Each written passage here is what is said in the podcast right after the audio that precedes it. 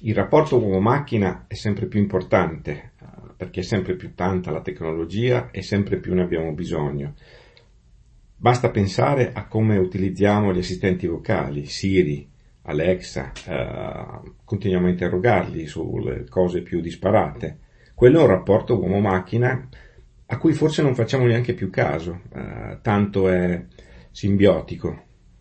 La stessa, la stessa, cosa con il telefonino, quanto siamo in simbiosi con il telefonino, tanto che una sentenza della Corte Costituzionale americana ha riconosciuto lo smartphone come una protesi del nostro corpo.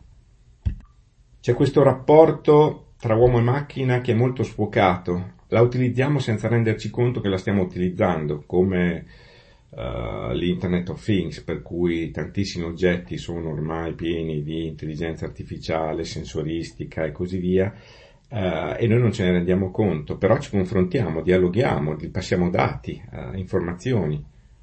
D'altra parte, un grande ricercatore giapponese, già nel 1970, Miro Masahiro, eh, dimostrò come ci fosse grande empatia, e come c'è tutt'oggi, tra l'uomo e il robot fino a quando i robot non diventano troppo simili all'uomo.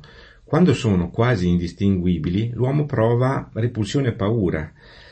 Non siamo ancora in questa situazione, però ci arriveremo perché i robot eh, stanno sempre più assumendo sembianze umane, abbiamo degli avatar in alcune università europee, anche americane, si sta lavorando e hanno già terminato il concetto e lo studio di una modellizzazione del cuore attraverso equazioni, quindi il cuore è già modellizzato, è diventato un modello matematico e da qui a trasformarlo in una macchina il passo non è poi tanto così lontano. Ecco, quello che ci distingue, ci contraddistingue è ancora la dignità dell'uomo, la sua creatività, la sua coscienza, l'originalità umana. La tecnologia può aiutare a migliorare uh, queste nostre caratteristiche a patto che venga riconosciuta all'uomo la sua centralità e la sua dignità.